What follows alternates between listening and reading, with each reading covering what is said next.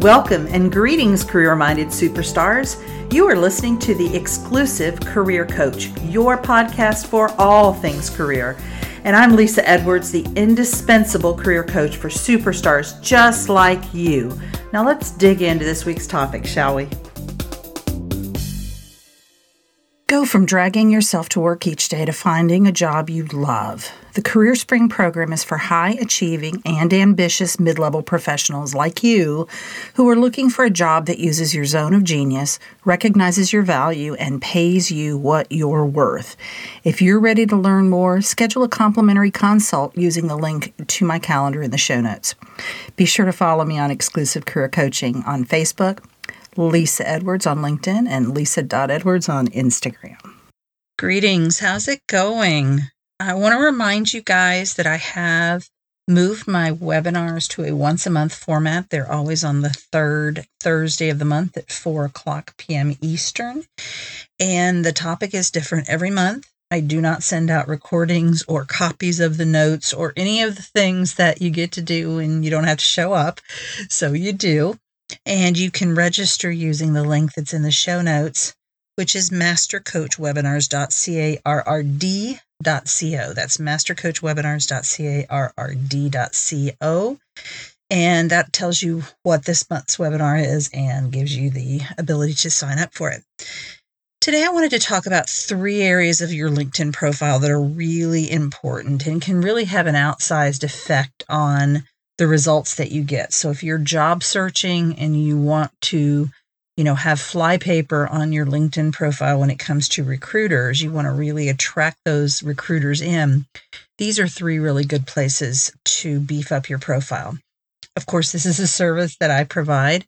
Virtually every client that I work with gets a LinkedIn profile as part of their marketing documents package. But let's say you're doing it yourself. So let's talk about these three areas. So, first, we have the headline. Next, we have the skills section, and then finally, the recommendations. I'm going to go into some detail with each of those. So, let's start with your headline. You have a 220 character limit in your headline. And the most important thing I want to say about your headline is do not use the default. So, when you put a new position, so you get a new job, or you change your job title of your current position, it's going to ask you if you want to then translate, transfer that job title and employer into your headline, and that's all you're going to get. And that's what most people do, and it's a huge mistake. And I'm going to tell you why. So, those two things may need to be part of your headline, your job title, and your employer, but that's not all you want up there. So, you don't want to click the box, which is the default, that has that as your job t- as your heading. So, your headline is a very high profile, highly searchable section of your profile. So, how you approach your headline is going to depend on your specific situation. So, I want to give you a couple of scenarios. So, if you're unemployed and job searching, you get to be very transparent about the job title you want. So, that's what should be in that heading. So, for example, if you want to be an accounting manager, whether you were one ever in the past or whether you're making a career change and this is what you want to be now, you might say something like accounting manager, pipe. That's that vertical line, delivering accurate and timely financial results with the utmost in professionalism and ethics. Pipe, experienced in AP slash AR, presentations, and QuickBooks. And all of that was 169 characters, which is far less than the 220 that you're allowed. So, the point that I want to make about the being unemployed and job searching again, you get to be very transparent about what you're looking for. That does not mean that you should say, seeking a job in or looking for work, those words, A, don't help you at all because they are not searchable. Nobody's searching for someone who is looking for work. They're looking for a specific job title. And secondly, it kind of smacks of desperation. You can do much better. So don't put that in there. The next scenario is that you might be employed in job searching. And in this situation, depending on the circumstance, you probably have to be careful about what your current employer knows. Now, if they've given you the boot or you've told them you're leaving and and you know everything is out in the open, then that's more like the unemployed and job searching category. But if you are trying to conceal your job search, you don't want to you know, put a different job title up there than the one you currently have, that kind of thing. You probably in this situation want to include your current job title and maybe your employer. So, some situations it may make more sense to just have the employer's name, just have the job title. But in many cases, you're going to want both of those, but you don't want to stop there. So, here's an example Director of Marketing, ABC Company. So, that's your current employer. Pipe, delivering digital marketing expertise and strong team leadership. Pipe, leveraging analytics to drive marketing decisions. Pipe, experienced in financial services, consumer goods, and education. And that's 219 characters. So I came in right under the 220 character limit. What I want to do in that situation, in addition to including my current job title, current employer, is I want to think about what do I want to use going forward. So whether it's things that I'm very actively using in my current job or not, what do I want to be known for? What do I want to be found for going forward in my next job? Those are the things I want to include in that heading in addition to my job title and my company name. The next scenario is if you are currently in one field but you want to change to another field. You're probably in this situation going to want to include your current job title and current employer as well but you may kind of i think of it as kind of anesthetizing it a little bit making it a little bit softer right?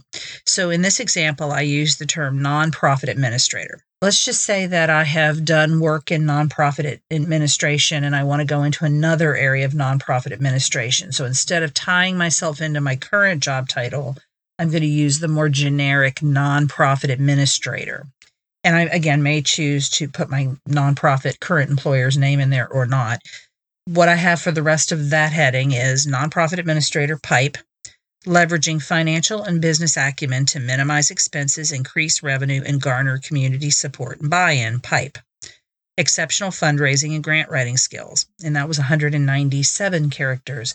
So, again, similar concept to the previous one. I want to look at what are the skill sets that I want to use, that I want to highlight going forward in my next position. And I want to put those in there. Now, I have heard stories from clients who've said that they have people in their company that check regularly on LinkedIn to look for signs that employees are looking for work. I, first of all, can't imagine that that is too prevalent in 2021 when there's so much turnover, so many people are changing jobs, and everybody's super overcommitted and busy in their work. Who has time for that? But if you are concerned about that, obviously you want to err on a more conservative side, include your current job title, include your current employer. And unlike the past when LinkedIn used to send out notices of any little change that you made on your profile, they now only notify your connections if you change current job title, you get new education, you get a promotion, you have a work anniversary or a birthday. And you can change that setting. You can turn that setting off so that they won't even get those notifications if you choose to. So you can be a little bit more stealthy about this. Now, if somebody goes to your profile, they're still going to see what you've put on there, but there's nothing that's necessarily pulling them into your profile like a notification. The next section I want to talk about is your skills section. And I want to talk about this in a different way. This is no longer about getting those endorsements. So early on in the LinkedIn days, that was a big deal, right? Get people to click on your skill sets to endorse you. Nobody's really caring about that anymore, but there is a benefit to that skill section, and it has to do with those keywords because this is a key place that employers, recruiters search on. So I recommend an annual audit of this section. So at least once a year, you remove obsolete skills or skills that you no longer want to feature and focus on. And then you add new skills you've recently developed that are kind of emerging skills. You always want to think about this in terms of what a potential employer would be searching for. So, for example, it would not serve me at all to put anything on there about my love of dogs or my ability to train dogs or groom dogs or any of those things because that's not my brand. So that's not appropriate. So you really want to think about that. So I see a lot of folks who kind of are trying to throw the kitchen sink in there. And while I don't think there's anything inherently wrong with that, if you're not an IT person, you start putting a whole bunch of IT skills, programming languages, and all of those kind of heavy duty IT things in there, don't be surprised if you start getting a lot of contact or at least views from IT recruiters because you can see, you know, how many people have viewed your profile. So that may may very well happen. Now, what's really important about the skills section as you go to make changes to it is you want to use the drop down menu. So let's say you type in one of your skill sets is digital marketing.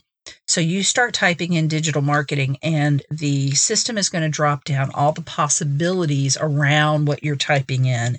You always, always, always want to choose one of those drop down choices, even if it seems more generic than what you were thinking because those are the same terms that the recruiters will be searching on. If you put something in there, which you can put a skill in there that is not available in the drop down menu, you can do that, but nobody can search on that. Or let's just say the likelihood of someone searching on that is not great because they're going to select from the drop down menu. Also, and this is a little tip to kind of double your search engine optimization. And this is what I do with my clients. So, after I write their LinkedIn profile and I'm at the stage where I am uploading their profile for them, I ask them before they sign off on their profile, I ask them to update that skills section. So then when I am uploading to their profile, I go in with a pen and a piece of paper and I write down all of the skills they have included in the skills section. I just write them down real quick and then I go up and type them. You can't really cut and paste this section, you kind of have to do it manually. But what I do is at the top of the or at the bottom of the about section. So the about section is kind of your overviews towards the top of your profile and it's all business, work history, you know, how you got to where you are, blah blah. And then I do specialties dot dot. And then I list with commas all the same skills that I put or that the client put in their skills section. This is just increasing search engine optimization. You've now got all of those terms maybe twice as much. Instead of once, you've got them twice or maybe even more times in your profile. So they're really picking up those skills. So I highly recommend that you do that. The final section is recommendations. And this is, I have a love affair with the recommendation section. Very few people use it. A lot of people don't even know what I'm talking about. Here's what I love it for this is a place that you can ask people to say things about you that you really can't say about yourself. So if you're, you know, a hard worker, team player, all those things that are like blah, blah, blah, if you say them about yourself, if you get someone else to talk about them, it is very effective. I think of them as third party experts who are speaking on behalf of me. LinkedIn recommends a minimum of three recommendations, and there's no upper limit. I have over 60. I've seen people that have hundreds now. I think that's a bit of an overkill, but there is no upper limit. So here's how you approach this recommendations section. Step one is give some thought to three or four characteristics, qualities, skill sets, proficiencies that you want people to write about. So you kind of think about what is my brand? Well, I'm super organized. I am highly effective at hiring, onboarding, and mentoring new employees. And then I also want to talk about my um, something about my technical skills. So then I want to think of two people who can talk about each of those areas. So I've identified three or four characteristics, two people for each one. And the reason I say two is that one of them may not follow through. And I want to have at least one person talking about each of these characteristics. Now, if both of them write back, then that's just gravy. That's there's no harm, no foul. But I want at least one of them. You want to be connected to the people that you're asking to write recommendations for you. They cannot write a recommendation for you unless you are connected to them. So if you aren't, that's step one. Then you go to the person's LinkedIn page. So this is how you actually ask. You do not want to send them an email outside of LinkedIn. You do not want to message them in LinkedIn and say, Hey, could you write a, because most people won't know what you're talking about and they will not know how to do it. If you do it within the system, it will walk you through and walk them through the steps. So you go to the person's LinkedIn page that you're connected to that you want to write the recommendation. At the top of their profile, in that top box where their picture and their heading is, there is a button that says More. You want to click on the More button. And then the option is request a recommendation and then follow the prompts. Request a recommendation write a customized request to each person, specifically asking them what you are hoping they will say. So, John, greetings, I'm you could just say something like I'm updating my LinkedIn profile or whatever however you want to start it. You don't have to tell them you're looking for a job if you don't want to. I'm hoping you would be willing to write a brief recommendation for me. Specifically, could you speak about my customer service skills when we manage the ABC transaction? So you're giving them something to go on. This is also going to increase the likelihood that they will actually complete this task because they have some guidance from you. So don't feel like you're overstepping your bounds. Obviously, they get to write whatever they want to ultimately, but you are trying to help them a little bit. Now, what happens with this recommendation when it when it is completed is the writer sends it off like they just click a button and it comes to your inbox. It does not go straight to your LinkedIn profile. And you have three options with that recommendation. You can reject it. So, for example, I one time, I've only rejected one. It was some guy I did not know. He unsolicited wrote this recommendation because he wanted me to write one for him. I did not do that and I did not accept his recommendation. You can accept it as it is, or you can request changes. So if they misspelled something or got a fact th- a fact wrong that seems like it's pretty important, then you can send it back and, and request that revision. Now, one of the things to keep in mind about the LinkedIn recommendations is that you can repurpose them from LinkedIn. So, what I've hopefully what you've understood from from my explanation is you cannot go into LinkedIn and put a recommendation that someone has written you from your last job, or, you know, they sent you an email, or you want to take a piece out of a performance eval and put it in there. That does not happen. That's one of the reasons I like recommendations on LinkedIn is because of the authenticity of them. I know they were written by the writer but you can repurpose from LinkedIn. So if you wanted to, sometimes I will put quotes in resumes, I will put quotes in cover letters. I, you know, might need those quotes for some or those recommendations for some other purpose, and I can always repurpose them from LinkedIn, but I can't repurpose something from somewhere else into LinkedIn. I hope this has given you some things to think about for your LinkedIn profile, specifically your heading, your skills section and your recommendations. So you've got some some to-dos here if any of those sections are kind of not up to speed. And if you have any questions about that, feel free to shoot me an email and I'll be glad to help you. And I'll see you next week. Take care. You've been listening to the Exclusive Career Coach with Lisa Edwards, CEO of Exclusive Career Coaching. It would be great if you would rate, review, and subscribe to this podcast. Also, I want to be your career coach, so be sure to ask questions about your career management challenges and job search situation. Until next time.